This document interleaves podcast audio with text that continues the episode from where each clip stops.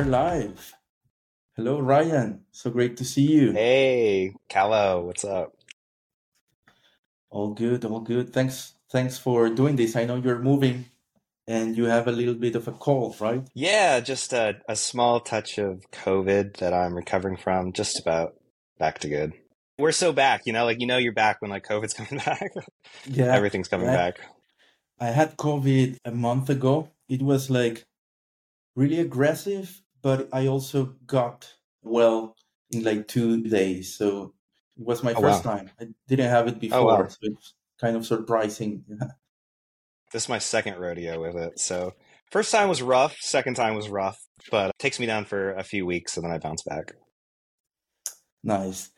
Well, Ryan, so good to have you. I mean, you are a very prolific artist, generative artist. I'm really impressed with the quality of your work and how you have been, in a short amount of time, been able to produce so many high quality collections in different galleries, marketplaces, however you want to call them. I want to learn a, li- a little bit about you and how you accomplished that because you are also a front end developer. You are leading the uh, front end from a, a company working in analytics, so that's also quite interesting.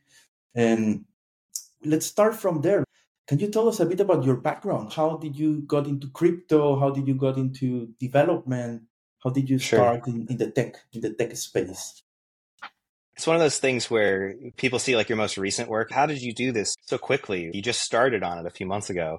But it's one of those things too where like you've been going and going and going like these long, long, long work weeks for decades and decades on obscure random graphic experiments and just little hobbyist projects. And then finally, with the way crypto's taken this kind of direction towards all these generative projects, now there's this platform that I can kind of release work on. So it's Hmm. kind of like I've been chipping away at it and I have a lot of things that I've kind of put in various drawers. And there's a lot of like half finished scaffolds here and there that now that there is this platform, this distribution channel of people who care about it, then it gives me kind of this ability to now start to publish things and start to revisit old chunks of various parts Yeah. that I have that I can combine with new ideas and then just kind of get it out there relatively quickly. But I think if you see like the full arc, it's like, wow, this guy's been working on this forever. so it's Yeah. kind of that both, you know, Right. sides of the same coin. Yeah, no, that I think that's the case for many many artists. If you look at somebody like Casey Reas, he has been working decades with uh, computers. There are many more to, to name, and then suddenly, like the blockchain was the perfect fit for their work because it solves so many issues. Distribution, of course, but also Sure. it's like perfect for Just authentication. demand. Yeah, Like just the demand's great that people care, you know, because for a long time, like you could have done it, but I don't know like who would have seen it. Where now we do have the attention of the market, and mm-hmm. those have been kind of working at it now can be seen, which is really Yeah. cool. Yeah, that's true. And and Ryan, when did you start coding? Because you are also a front end uh, front end developer. You're leading a team. We'll talk about that. But did you st- study computer science? You had an engineering background, or or did you learn that later on? What's the story on your technical path? I've been coding for a very long time. I think I got my first program written when I was maybe like seven or eight years old on uh, like like an old basic I don't know Mm. 486 PC, and I was hooked. It was like the first program was into your name. If name equals my sister, then go to ten, get off the computer. Go to ten, get off the computer. So I've always just felt that fascination and that drive toward app making, software engineering, entrepreneurial design, that kind of thing since as far back as I can remember. And but again, it's more and more of that. There's more of a spotlight on it. More people care now. There is that attention. Where back then it was kind of like this obscure nerdy thing that my brother did. Versus now it's like, oh, you're a developer, developers, developers, developers. Yeah, yeah. So it's kind of cool again to have kind of been in the right place at the right time and to have had the right fascinations for kind of where the whole market and the world was moving. Set me up, I think, with a bit of an advantage, just as addictive as I or addicted as I was to the technology back then, and just stayed um, this entire time. So just all of that has kind of put me in the right place. In college, I tried to take computer science, um, but they wanted me to take all these prerequisites, and I should have audited it, and I probably could have. but it was just like a lot of I, I, felt obscure things that I didn't really want to study, and I kind of felt like if I could just take the test, I could I could probably be like at least on like the third class or whatever because I've worked for companies doing the things you're teaching us. Um, mm-hmm. But anyway, I ended up studying music composition in college just because it was an easier mm-hmm. thing, to, mm. fewer hoops to jump through. So I played in you know the classical guitar ensemble, and then that got me in with radio and television music production, and then I followed that to doing work with Clear Channel, and then it was kind of funny because at the time I was going really deep into the arts, but kind of putting the mm-hmm. technology kind of on the sidelines, kind of on hold, because I felt like I come from technology, but I don't come from the arts. It, that was my perspective as kind of this, you know, I don't know, yeah. just computer nerd at the time. So anyway, getting in with radio and TV, again, the market moved to web. So in the beginning, as we were doing ads for different jingles and things like that, it started to become more and more doing websites hmm. and less and less radio jingles, less radio ads, less TV ads, more web ads, and more social. So then that kind of got me early on the company I was working for. We were doing these radio things, but you could see the whole market is shifting to micro targeting, it's shifting to social. And again, it was just kind of right place, right time to kind of follow my passions. Yeah. And it, it just drove me into web development.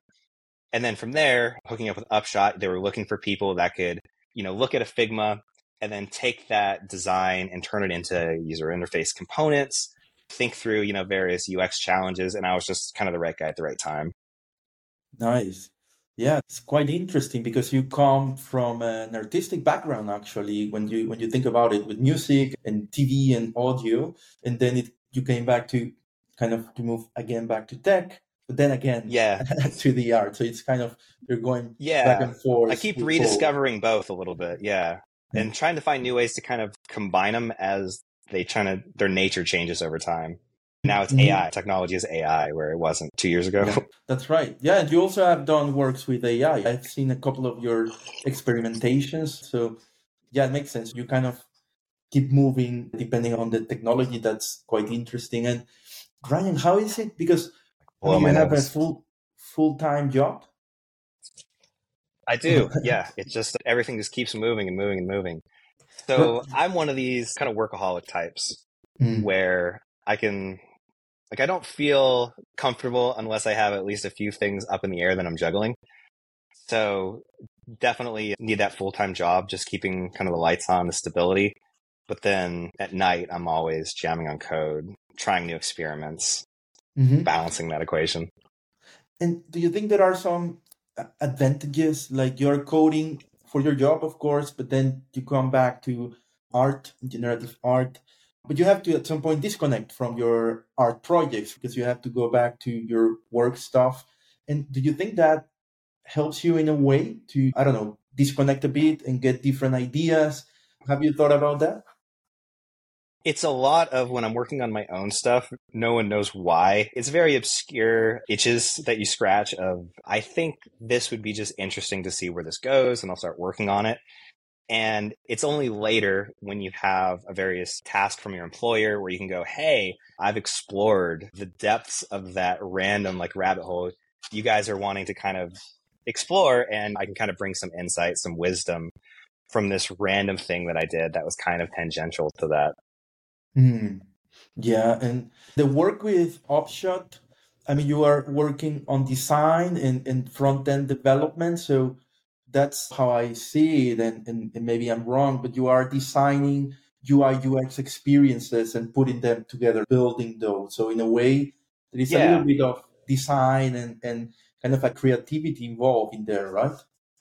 Yeah, I can't take full credit. We have like a great designer, Igor, who he comes up with this is how this is going to look. It's going to take up two thirds of the space. This will collapse down to a, a 1D column on mobile. He thinks through a lot of these edge cases, and I kind of work with him and then the rest of the team to figure out how do we actually get people using this? How do we smooth the edges? Because there's always rough edges in Web3, as I'm sure mm-hmm. you're aware. Yeah, yeah. No, that makes so it's just trying to make that feel better for people than whatever I can contribute to that conversation. Yeah, I guess in in your job, um, it's different from your artistic, let's say, practice because in your job you're working with different people, you're communicating, you're working together towards something. Yeah. There are discussions. but when you work on your art, I, I, think the other day we were chatting and you said you are mostly working alone. Is that the case? Yeah, yeah, definitely. Um, I've only worked on a generative project with another individual one time, and it was a total blast. But in general, yeah, it is just me, middle of the night, working mm-hmm. on some obscure problem. Versus like at my at work, it's a team. We have sprint planning. There's check-ins. There's linear task boards and various yeah. things you have to do to kind of keep everybody working together. That just isn't the case when you're able to work on kind of these art projects where you just kind of do whatever you want. Yeah. Yeah, it's yeah, I guess it's a place for experimentation and yes, part of and learning. Yeah, it's yourself alone. Do you usually talk to other generative artists, or is it usually yourself? Um, like you get feedback, do you ask for hey what do you think about this before releasing something or not really? You have a, like a close group of artists to to chat about things? Have the same i'm sure discord list most people have of you'll pop in. It's a longer and longer list over time but mm-hmm. just pop in fx hash and art blocks and just various places and talk to the people who are collecting who are creating. But then there's also a cool slack group i was invited into from a bunch of the heavyweights and everybody just kind of goes a little more like kind of into kind of the the challenges and kind of mm-hmm. behind the scenes work there. And then I'm in the proof room, and then there's like even like internal proof artist rooms. So I'm in kind of these various channels, but I do think a lot of it's even just like just bouncing things on Twitter. So right. yeah, definitely. I, I love talking to other artists and just kind of bouncing things off of them. Yeah. I try to be good about if someone does a killer drop, just send them a DM and just props. Yeah, I think that's important. Getting the recognition right from other artists in the medium when you release something and they somebody DMs you, hey, that was a great a great drop. When it comes from an artist, I, I feel I feel I'm not an artist, but I feel like that hits differently than when it's yeah. a collector. Yeah, yeah. If you're not doing it for the money, like that's why that's one of the reasons why you're doing it is just to kind of connect. So mm-hmm. it's very cool. Yeah, and then well, you mentioned these different groups you are in, right? And that's because you are one of the, I mean, one of the unique artists that have been able to work with so many platforms and marketplaces and galleries. And I would like to, to learn a bit about that journey. I think if I'm not wrong, it all started on FX Hash. That's at least how I got to see your art for the first time. Yeah. So I mean, I think I had I definitely experimented before then, but I think at FX Hash was when kind of my version 1.0 hit. Of like, I think I know the format that people are interested in from kind of like what Chromie Squiggles taught us of how you mm-hmm. set up your traits, how you set up rarities, how you want to have different sub collections within a larger arcing vision where maybe before then I was just like, here's a cool thing I made on in Photoshop, just blast that out to Rarible, but no one's mm really that interested. Um, FX Hash was when I was really able to kind of put all the pieces together, think long form, get it packaged, make sure everything, all the T's were crossed and the I's were dotted, and then publish it. And that was kind of my first version 1.0 of my generative art as organized chaos. Yeah. So that was, uh, yeah, a cool moment for me. Yeah, and, and I didn't the... think anything of it. I just kind of put it out there, and then just kind of just went back to whatever else I was doing, and then only kind of through feedback and iteration do you kind of close that loop of okay, here's where I can go next. Was there like a moment when things changed that you started to get more recognition or more visibility that you said you experienced that hype and was there like a particular point in time that do you recall a particular collection maybe or some a moment in time when that happened? Yeah, I think definitely for me it was when I dropped uh, Fragments of a Wave. Yeah. That one hit a little different than ones I had done before. Where for that one, it was still one of these things where I didn't really think anything of it. I didn't announce. There's no hype about a drop date. There's no preview images. I was just like messing around with it, mm and then mm-hmm. I dropped it like middle of the night before I went to bed. And then woke up the next day, tried to mint some, and I couldn't because like people had already minted it out. So I was a little annoyed, like I can't even get my own work. So then I just bought some on secondary, and then I started getting tweets and various DMs, and then yeah. that just kind of blew up, and then really fueled the addiction of wow, now I got to make more. Mm-hmm. Again, there's a platform, there's a, a, market for this, where it's not as right. much fun to create without that. Yeah, it keeps you in a way motivated, right? Because people are paying attention in a way. And also, Yeah. you, you want to see what happens. What's the? It's like a, a bit of a, a drug, right? Uh, you you want to see what happens, right? Like Dopamine. drug- Dopamine, yeah. Yes. And, and what do you think was special about fragments? What do collectors tell you in general? What did they tell you and other artists? What do you think was special about it? a lot of people felt that it had this large variety, diversity within what they viewed as a single algorithm. Kind of behind the scenes, it's really a few algorithms that are just kind of randomly shuffled. There's kind of a large Mhm. type, there's a small type, there's a medium type. And by having kind of those three kind of subtypes within the fragments, you get this really diverse looking landscape. And it was kind of when I had figured out ways to really kind of juice more outputs out of the permutations to where you really do get some like unique looking outputs. So that was kind of, I think, the big takeaway for me on fragments was that people crave Mhm. variety and it's almost like a, like you can feel the, not necessarily the intent, but you can feel kind of the passion, you can feel the care that went into the project Mm-hmm. and that care kind of manifests as this variety and people are kind of a little jaded against kind of these quick like that's kind of the whole critique of ai is oh but you didn't you made it without having to put a ton of care into it you did it so quickly where i think that variety was kind of a sign of there was a lot of care put into this it sounds like there was a lot of care into the architecture, let's call it, of the algorithms and how to produce this high amount of variety, and in a way that it still feels smooth. It feels like, wow, this, this is crazy. There are so many different outputs, but it still belongs to one collection Yeah. still. You can recognize that. Yeah, that's uh, yeah. Also for me, was the first time when I saw your work was with fragments, and I think it's one of the top ten all-time collections on FX Hash. It must be top twenty.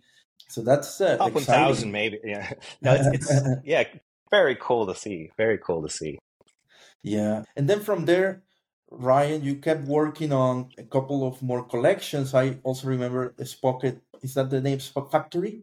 Spock, Spocket yeah, yeah, Sprocket Factory. Yes, that was that was a fun one. That one's very obviously inspired by kind of the the goats on Ethereum, Dmitri and Tyler, Mhm. just really showing us how to do it. And then it was just kind of my spin on it. Often, what I like to see is just kind of this over the top complexity of like once you kind of set up these rules and you kind of set up the system that it can kind of run itself. What's it look like when you just overdrive it and really just Mhm. overclock the thing until it's packing every crevice? And Okay. that was kind of like, what if you take ringers and Fidenza? They had like a love child, and that love child was just like Yeah. a an insane person. Yeah, that's uh, very interesting. And, and that also had a lot of the reception on that one was also crazy, crazy good. And I think from there, I mean, you released one. Uh, I also remember Dreamcatcher, Dreamcatcher Forest. Yeah. And then you had a, a drop with together with FX Hash for Art Basel. That's kind of a group Yeah. show that was organized. How was that? How was that experience? Because it, it was the first time that you were invited to a show. Is that right? It was the first time. Yeah, the first one was Dreamcatcher Forest, and that one Yeah. was really a nightmare in terms of how much intensity I had to put into it to get it done for the deadline.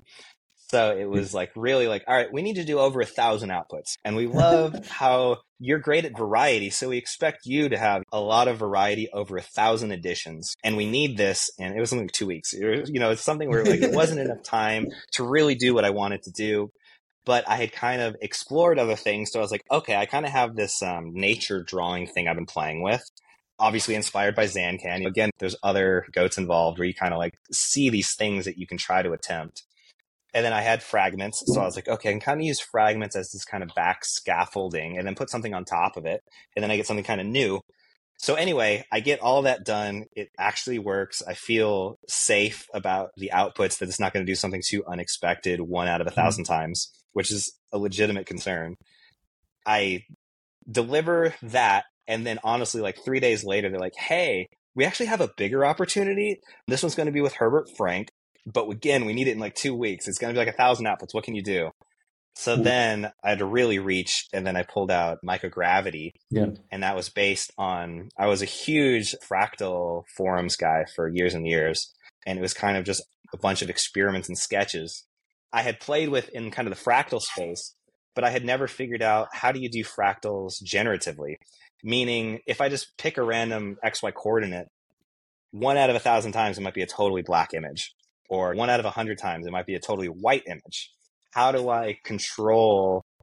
We need a thousand out of a thousand fractals. So then it kind of got me into this idea of using the computer to detect its own aesthetics. So I would create all these random ones and then try to read if you compress this, does it compress down to zero? If so, it's a solid color. If it takes a lot of data to compress it, then it's obviously a very high entropy image. And mm-hmm. then you can mm. kind of start to curate things without really knowing what you're doing. Like I don't have a mathematical proof that lets me generate aesthetic fractals, but I can generate a sample of fractals and then sample those for which ones are likely of being interesting. Yeah. So it's kind of as you're going along, you're developing your own tools. Yeah. But it's uh, always just one interesting problem after the next that has to be solved. Yeah. And for you, Ryan, is that part of the what you enjoy? You enjoy like coming up with these uh, complex algorithms and solving these problems that you create. Is that something that you are you passionate about that? Because I mean, it must be very complicated, especially with those deadlines that you mentioned at two weeks. Yeah. So I mean, it's probably it's, working out. Like, um, do you enjoy the feeling of the resistance? And it's like, mm-hmm. admittedly, like hard problems are hard, but I do find that kind of I'm compelled to work on them. Mm-hmm. So in that sense, like I do love working on kind of one interesting problem to the next, but when you're in it, it very much feels like a difficult problem. Yeah, yeah, yeah. No, that's uh, very exciting. I, I remember those days because I was on FX Hash and they announced their Art Basel collaborations. And then I noticed that you were on, on multiple, you were on both of, of those collaborations. So I said, wow, how, how can Ryan create um, these, uh, again, high quality collections in such a short period of time? And they are very different from each other. So that was, I mean, super yeah. impressive. Yeah, and, I definitely had some code that I had been playing with for years and years and years, yeah. but it had never really seen the light because again, it was kind of like, well, who, who are you going to show these fractals to? And yeah. then it was like, ah, this is the perfect spot where if I just find a way to curate the output to control it, then I can really use this as like an engine for different things. And it yeah. was cool. So then again, okay, let's say you solve that. Now the problem was that it took way too long to generate a fractal. So then I had to explore, mm-hmm. can I use web workers to do this in parallel? such that it draws something like a, a row of 10 pixels at a time. But it's just, it's more and more things you have to kind of solve the deeper you get. That's kind of fun. Yeah, exactly like the optimization problem and the speed and, and the rendering yes. that is naturally optimized. Yeah. doesn't break. People care. phone. Yeah. Yeah. Yeah. It's like no, even if it just makes the image, people still care about how long did it take to make the image, which is kind of funny. And it's not there with traditional art. Yeah. And, and what about your code? Uh, are you somebody that pays a lot of attention to like the syntax and the, the order of the code and all these best practices that exist when you are a coder? Or you don't care that much? Because I've seen artists that are on both both sides. I feel like no, my code is yeah. like my studio is a mess, and others are very methodical, yeah. right? What what are you in that spectrum? I definitely like appreciate clean, beautiful code and I can appreciate it well enough to know that I don't write it. like I know what my code looks like, and I know what the bar looks like. I know kind of a, like a finger pointing at the moon, what kind of like what the aspirational code looks like. But I write a lot of spaghetti. Cool thing is now with more and more of these kind of GPT-4 like tools, mm. I can throw spaghetti and it'll kind of turn it into pasta, which is kind of cool. Mm. But yeah, I love, like I said, that kind of really functional beautiful code that you know the code itself can be the work. Mm-hmm. and for you you mentioned the ai assisted like these new tools. Are you are you using these tools? Because i've seen copilot which is seems to be very helpful but also like to come up with new things. I yeah. used chatgpt for that as well. How are you like introducing these tools into your artist practice? It's cool because it's really like I want to say overnight. It's one of those things where AI has been going forever, but then now we just hit the elbow in the curve where now it's really like it works. Where mm-hmm. before you could kind of try to convince people that it could work in the future. And now it's like, well, if you don't do it, you're at a competitive disadvantage to the people who are using it. So, like my latest, I don't know if it's the latest, it was like two ago, but ephemeral tides. On that one, I wanted to do a really efficient, again, it's kind of like just dialing up the, the volume to 11 of how do we pack these lines within a flow field that are so tight that there's maybe a pixel between them. But I really just need that done quickly because there's a whole bunch of other layering that goes on. And that's just kind of like a foundation before we do the fun stuff. So anyway, that algorithm for my brain is too complicated. It was like it's a quad tree. You have these different optimization problems where you're kind of doing these different kind of marches to find collisions, and it's just too hard. So I was able to paste like a white paper straight into ChatGPT and then say, you know, mm. this is kind of what I find inspiring. This is where I am. Can you kind of bridge these two gaps? You know, go, okay, sure. And then it'll provide you with something, and then you run that, and you're like, okay, that doesn't work, but I kind of like what you're doing. That actually looked really cool. I'm going to call that almost packing and then try again. So then at the end of it, I got a perfect optimized quad tree performance shape packing algorithm. But then I also got this messed up one that it tried to do but didn't do well. And with that one, things would kind of like overflow the edges just a little bit. And it looked really cool. So then I ended up keeping both, mm-hmm. where it was kind of like a true collaboration of my intent, its interpretation of my intent, and then kind of its you know optimized version of what I wanted and kind of its sub optimized version. It was really cool just working with this, and you can kind of start to see like this is more and more kind of how I, I want to work. Yeah, yeah, and then of course you because that that's open for to everyone, but the trick is how to collaborate with it and then take these small pieces, as you said, like you really like, and being capable to introduce that to your code and i mean yeah. you can you can debug with it and it's really really good but at the same time you can you can hit a wall if you are not really yeah. experienced it can get out of control sure package it so you still need the you know that ability to incorporate certain details right from these uh, tools into your work right? yeah it's like more and more you kind of have to have that you're curating its outputs or mm-hmm. you're having the taste of you're the tastemaker of all these different possible things that it could do. Thousands and thousands of different directions you can go and then those branch out. But which one do you select is more and more i think becoming the role of the the co-pilot with the ai but it's like at first mm. it was your co-pilot and now you're maybe its co-pilot you know yeah that makes sense and also for your for your work as a developer you're also incorporating it right and other developers as well yeah i mean it's the story of kind of all industries right now. It's just more and more we're having to use AI to stay competitive, I think. Yeah, yeah. No, that makes sense. And Ryan, we talked a bit about FX Hash. You mentioned ephemeral tides, which you released with Proof. That was a diamond exhibition. So you also have work, I mean, you released Hyperdrive with Artblocks, and that was really cool because yeah. you did like A and B side. Yeah, that was a ton Can you tell us a bit about that? Yeah, that was my first art blocks release. So as a generative artist, that is kind of the the store you want to get in if you're going to sell generative art. And it took I think FX hash to kind of work the craft and then kind of figure out, you know, what the package looks like. And then at art blocks I was able to kind of put that out there and go, "Hey, check it out. Here's uh yeah. here's my first art blocks project."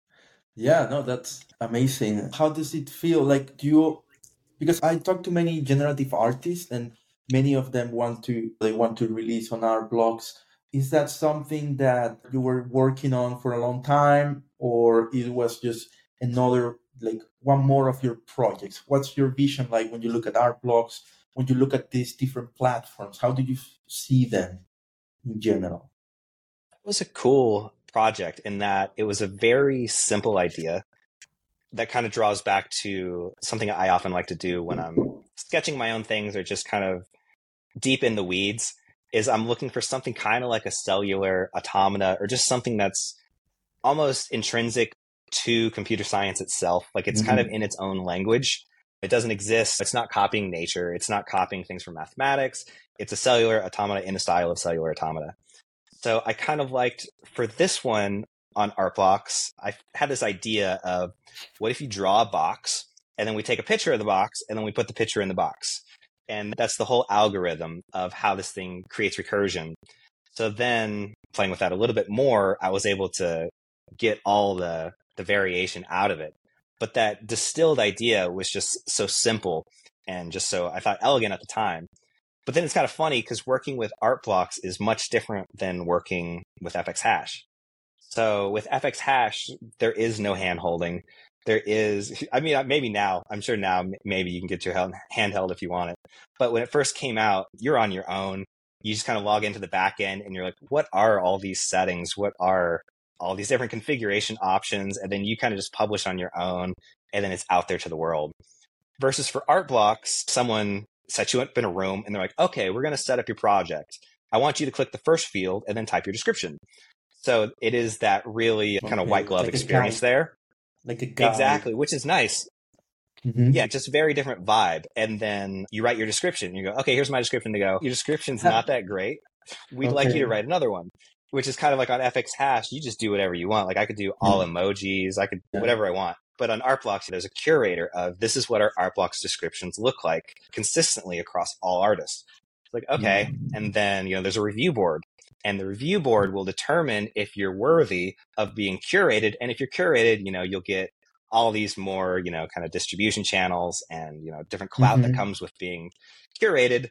But it was kind of interesting in that, like, you're not curated after your work comes out and it's received and reviewed, but like day one, you know, it's like, let me see your sketches. All right, not curated. Ah, okay. So, so that was just kind of like, it was a little harsher.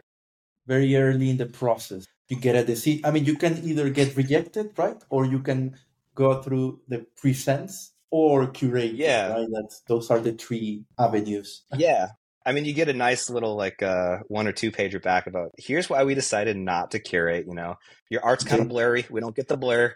You know, it's kind of kind of dense. We don't get the density. okay. but it's yeah, just different, which is cool though because I mean, it does create. You know, there is someone who thinks about everything that's curated on art blocks versus on FX hash. It's it's up to the community to try to figure that out, and it takes them a while to figure it out. Yeah, I mean there are pros and cons. I think for everybody, for collectors and also for artists on both platforms, right? On FX Hash what you experienced, right, with your early early connections, you were you know capable of test things and suddenly get all this exposure right out there, and and you and you kind of got confident in what you were doing, and you can do it as you said whenever you wanted. If you want to drop tomorrow, you can do it. On the other yeah. side, on Art Blocks, you kind of don't have yes. that that opportunity. No. But no, they're like, this you, is your day. And yeah. before your day, we want you to do testnet, you know? So like on yeah. FX Hash, like no testnet, just straight to prod. yeah. yeah. But at the same time, that guide on Art Blocks is kind of cool, right? Because you, you feel oh, like yeah. it's not all on you, right? That you get this support. And of course, totally. there are it takes a lot of time, right, to get this the, the, the mint day, right, the release day. Yeah. It's uh, a lot of perseverance, yeah. right?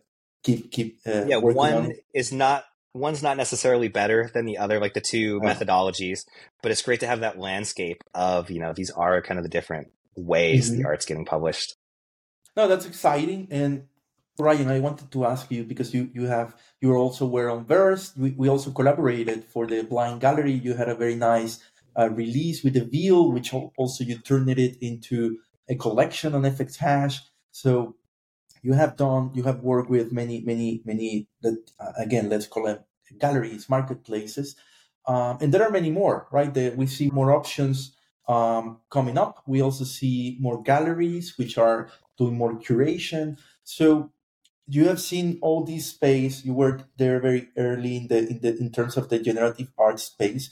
So how do you feel right now? Like as an artist where is your mind at? Uh, are you are you looking for um, a specific uh, platform? Are you focusing on one blockchain or are you still open to uh, anything? Is it is it hard to keep track of everything? Because uh, uh, again there are many many options out there. So where is your totally. mind at? Where is your mind at in terms of the possibilities for an artist for a generative artist I mean, to some extent, as we kind of reach this kind of multi-chain environment, there's a little bit of a dilution of attention, meaning like before Ethereum was NFTs and you had all of the attention on like OpenSea.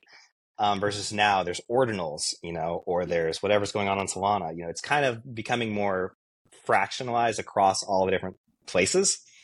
And so I'm paying attention to more places. So it's just more and more you have to kind of keep up with and more options you have to kind of prioritize of, you know, if I'm going to do, you know, a new music based NFT, where would that go?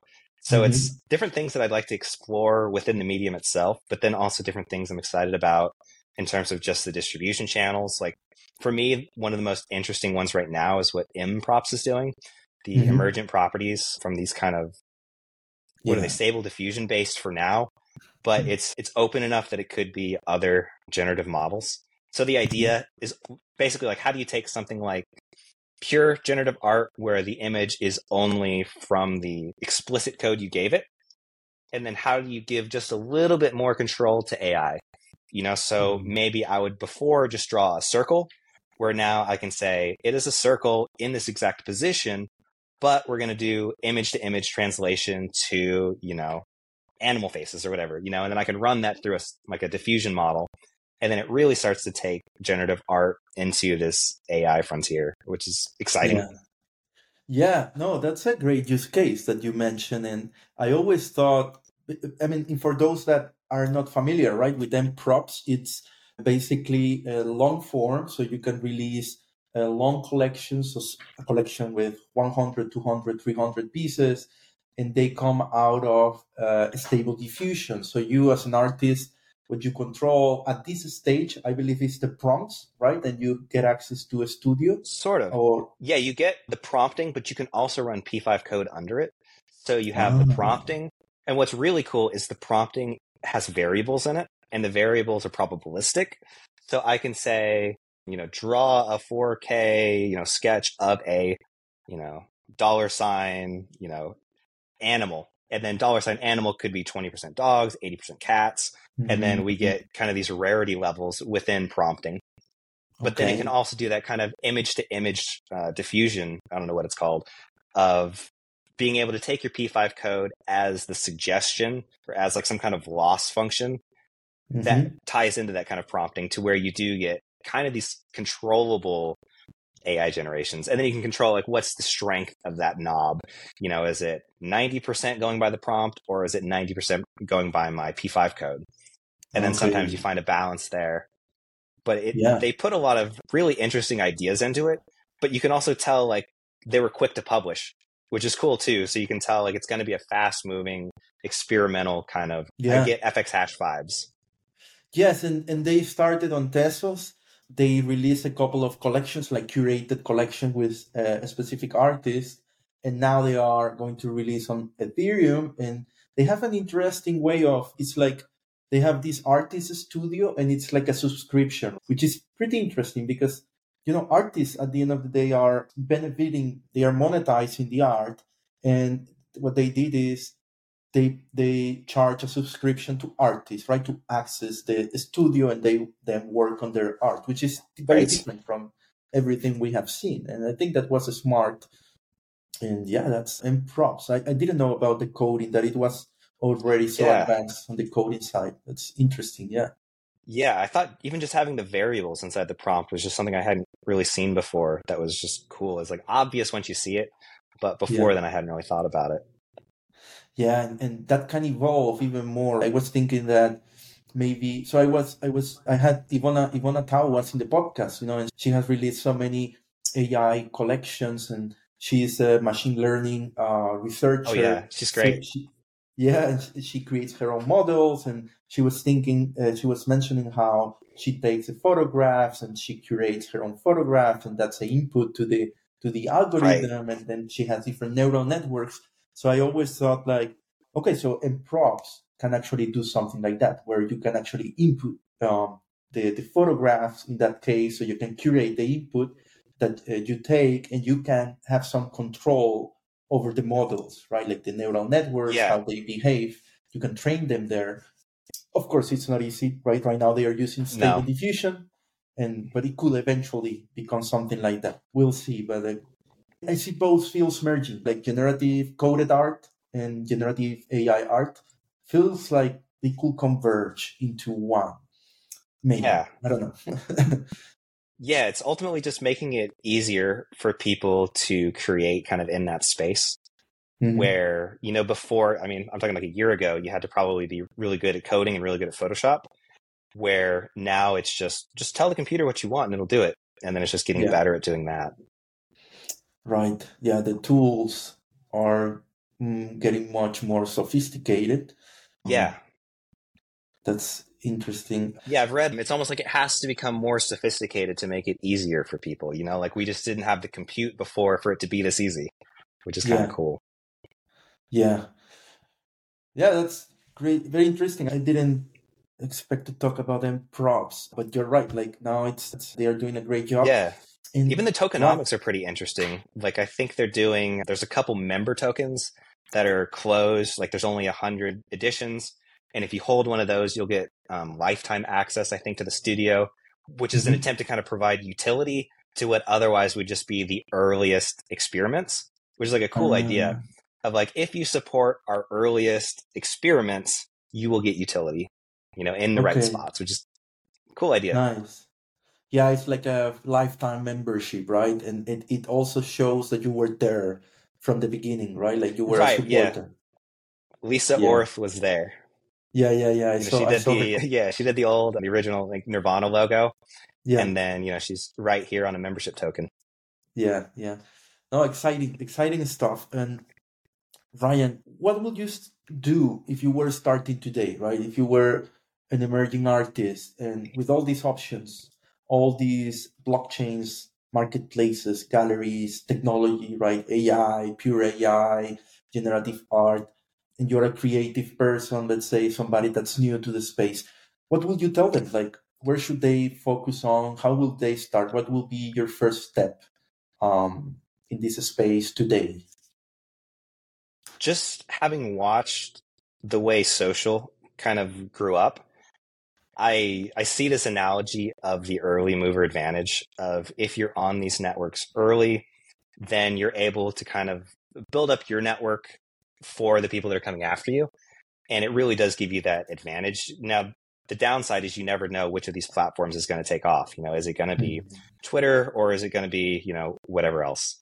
So yeah. I think now is that time of seeing these new platforms come online. And it is kind of up to these artists, I think, to get in there and start creating compelling works kind of ahead of other people. So that would kind yeah. of be my advice is it pays to be early and it pays to put out quality early yeah. if you can. So it's like try to make a solid guess from what you are seeing into what could be a lasting a lasting technology and and then focus on that on that platform release high quality work right. on that platform right? Yeah. If you wait for validation you might have waited too long you know because mm. then somebody else already captured that early mover advantage and they've already kind of beat you to a lot of kind of the bounty there. Yeah exactly. And we mentioned EmProps. Any other any other thing you are interested or like excited about Ryan these days, like in terms of emerging platforms, technologies, blockchains? Where, where is your mind at in terms of that, in innovations? I mean, it just feels like it just keeps getting, it just keeps accelerating. You know, the the elbow in the curve just keeps becoming more vertical. So more and more, just kind of curious and interested in how to how to use LLMs and LMMs and just various strong AI tools mm-hmm. that are just dropping like it feels like every week you get a new tool like uh, yeah. grok what does grok come out like next week or something like that? That's supposed to be like the latest like gpt-4 plus. You know it's yes. gpt-4 with vibes which yeah. is cool. With vibes. Yeah that's the one from elon from x. They are releasing yeah. is it grok? Grok with g? Grok? Something yeah like yeah. Yeah. Yeah. And it's something yeah, crazy too like they only trained it for two months and it's already you know it's going to be great. Right. But yeah, yeah we had Clownvamp, which is, well, he's very, very popular collector. He was in the podcast, but he's an artist as well. He's focusing a lot on AI. And he had some crazy ideas on the on the future of the medium. He was thinking about how AI will let you create these sort of experiences. He's already doing a lot of storytelling with AI, but the next yeah. like the next level and the, the, the, what's coming is more like experiences, stories like movies and films, and this yeah. whole the, the spectrum of you know creations. Have you seen like the generative South Parks where you just kind of throw a couple prompts at it and it'll give you a whole no. episode? No, no, no. It's amazing. Uh, So like it has like an internal model of Cartman, it has an internal model of, you know, Stan and Common, you know, story arcs. And then Okay. you just kind of tell it what you want to see and it's able to animate the characters and give you a whole episode on demand. Which kind of wow, that's gives you a glimpse of, you know, where things are going with music. If I can say, you know, give me a Kanye cover of this Taylor Swift song. And it's just Yeah. fire. Yeah, and, and even like films, like you can tell the AI to create a storyline, then you as as you know you you intervene a bit and you edit it, and then it can it will come to a point where the where the graphics will be you know as good as they are in in the best movies today. So we could see Yeah. you don't need actors that to be honest you don't you can create voices, you can create crazy worlds so it will be like a one person movie it, it will be like possible so um Yeah. it's, it's going No, I have no idea be- where it's going, but I'm just super excited to to be in it. yeah Like there's just so many new possibilities that it's kind of opening and simplifying. Like as a musician, like something that I've always struggled with is how do you like once you have your music on the page, how do you really produce it and EQ it and master it and make it sound like a record? And my ears have never been great at that. You know, I just tend to make it louder and louder and louder until finally everything's so loud. But with AI now, there's some great tools where you can just say, analyze, you know, this album and do what they did to mine.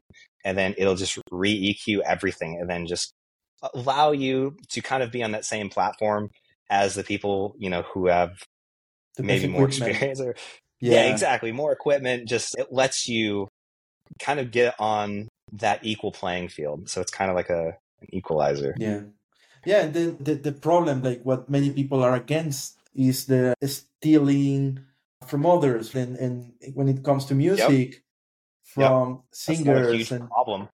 and their Yeah. voice and it's Yep. tricky. It's very tricky and then you get into the issue of rights right? Like copyrights. Totally. yeah how, how how will people control that? It's very very tricky right? So yeah will be will be challenging. We'll see. I, i've seen many you know post malone the the popular popular singer he was saying i i got like one year one more year then ai will take over will take over my job you know so he's like this Yeah. might be my last album then, Yeah. yeah, It's I see that like it's making things like technically easier, but at the same time I feel like when you collect art, you're often collecting from an individual and you're Yeah. buying into their story but not necessarily that, you know, that that technical. Like when you buy like Nike shoes, you know, you don't care about like well these have, you know, the greatest soles compared to Reebok shoes, you know, I want the Nikes. You know, they have hmm. the Nike brand. So it really I think starts to play more into brand and then just the Mhm. artist but Right. more and more people have the tools to if they want to create something in the style of you know say nike in that instance anyone can put out a nike looking shoe but like only nike is nike which Yeah. ties in beautifully to blockchain and like verifiable reputation Hmm. you know that whole provenance right the a way to you know guarantee this came from ryan because this is his Right. wallet signed Yeah. and it's next anyone to can do other work that looks like beeple but we collect beeple you know yeah it's, it's a huge Yeah. difference and i think a lot of people confuse that of like well anyone can create something that looks like x you know except you know x is made by x and people care about that yeah that's totally makes sense and in terms of uh, physical physical exhibitions because you know in the generative art space many many artists have been showcased by institutions or or now we we got the big news that Refik you know um well he had a, a long exhibition at the MoMA and Oh, yeah. Beautiful. beautiful it's uh it's great because it's now it's at the sphere Yeah, at the sphere, yeah. What I think is great is it's AI, but also an NFT. So it validates kind of both both mediums, right? So that's, that's, a good great point yeah for the space. And but for you, Ryan, do you look at this? Is your goal to at some point be on a museum or in a in a great um, exhibition? This from the traditional, more from the traditional art world, or you're somebody that is you care more about the digital space and the digital culture? What is it? What are you looking for in that in those terms, or you haven't thought about that yet? it's probably i would imagine for artists coming from the two respective worlds what's exciting is crossing over So for me, coming from digital, traditional looks exciting, and I'm sure for traditional people, maybe digital looks exciting. Hmm. But it is cool more and more as that kind of merges, where you see huge projectors in a traditional space, and it's playing kind of this digital work mm-hmm. outside of it, or what you can do with plotters, where you like Mapan's wizard at that, where you and Zancan, where you have kind of mm-hmm. these pure digital worlds that kind of escape into the physical, and then we can kind of celebrate them on kind of the big traditional canvas. Yeah. For me, that's super exciting, and I would love to kind of explore that. Uh, yeah, yeah. Where I kind of feel like I kind of get the digital by default. Mm-hmm, mm-hmm. Yeah, it's like a new exploration for you. It's like, okay, this is something new. Producing physical work, digital. I mean, it's it's like a combination of both, but it's different. Yeah, and what are your thoughts yeah. on prints? On prints against plotters? Do you have any? Is do you like like one more than the other, or you're fine with both? Fine with both. Plotters are so cool though. yeah. Like plotter really does feel like like a hand drawn, hand painted. You know, everyone is going to be slightly different, just because like the machines aren't they're not perfect. Yeah. So often, like you're running out of ink midway through the plot, or you know, it did this weird pooling on this one part that it was trying to sketch, where you do kind of get those imperfections, where every edition 105 will look different than another edition 105, which is kind of cool. So I love that idea and that aesthetic of kind of those imperfections, making it just feel a little more organic. Yeah. Yeah. And also, it's a great way to show uh, digital art in a way, right? Because then you can explain, yeah, well, there was code behind this piece, and then that usually you know attracts people to computer computer art in a way but it's physical. Yeah. You can hang it on a wall and, and you can show it to your friends.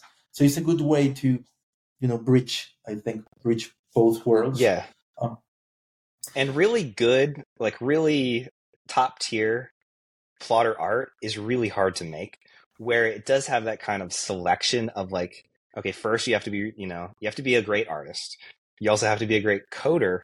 And then you have to solve all the problems of kind of combining those and working with a plotter where yeah. you know it's just a handful of people that have really like pulled it off at like museum quality and i think that's going to be a barrier for a long time you know for collectors looking for things that obviously took a lot of care to produce i feel mm-hmm. like generative plotter art is one of like the hardest aesthetic you know computer science art forms you can kind of put out there yeah and, and especially like big big plotters, right? Because you need the special machines. I I saw it time.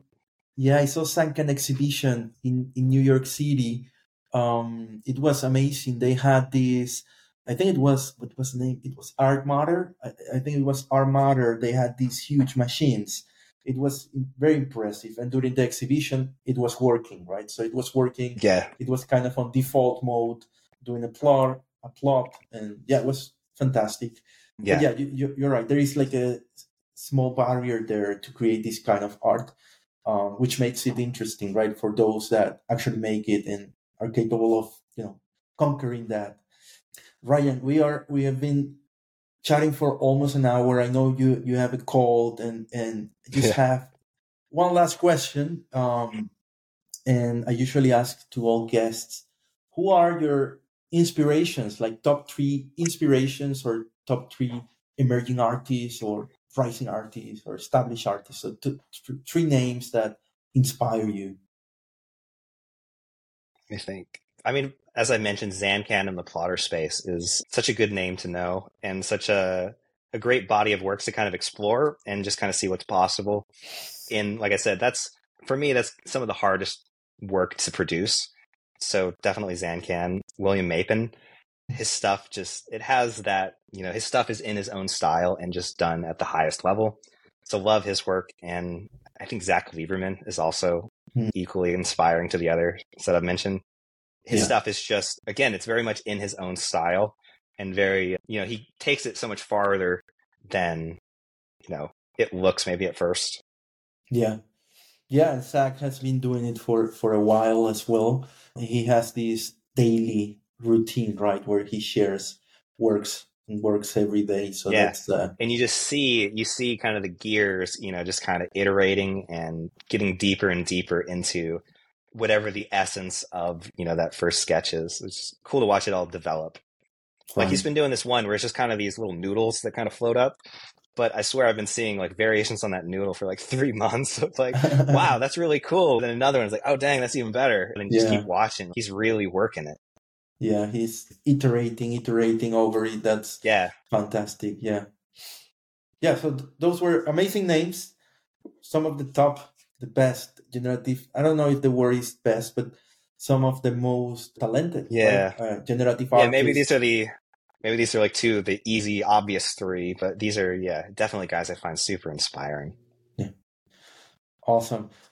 Ryan, thanks so much. This was very interesting and thanks for sharing all your story and Yeah. hope you get better. Hope you get better soon. Thank you. And hope we can chat in the future to see where we are Yep, in this terms was of AI. Super fun. oh no. Yeah, we'll see. All right. Thanks. Bye bye, Ryan. Take Yep. care. Later.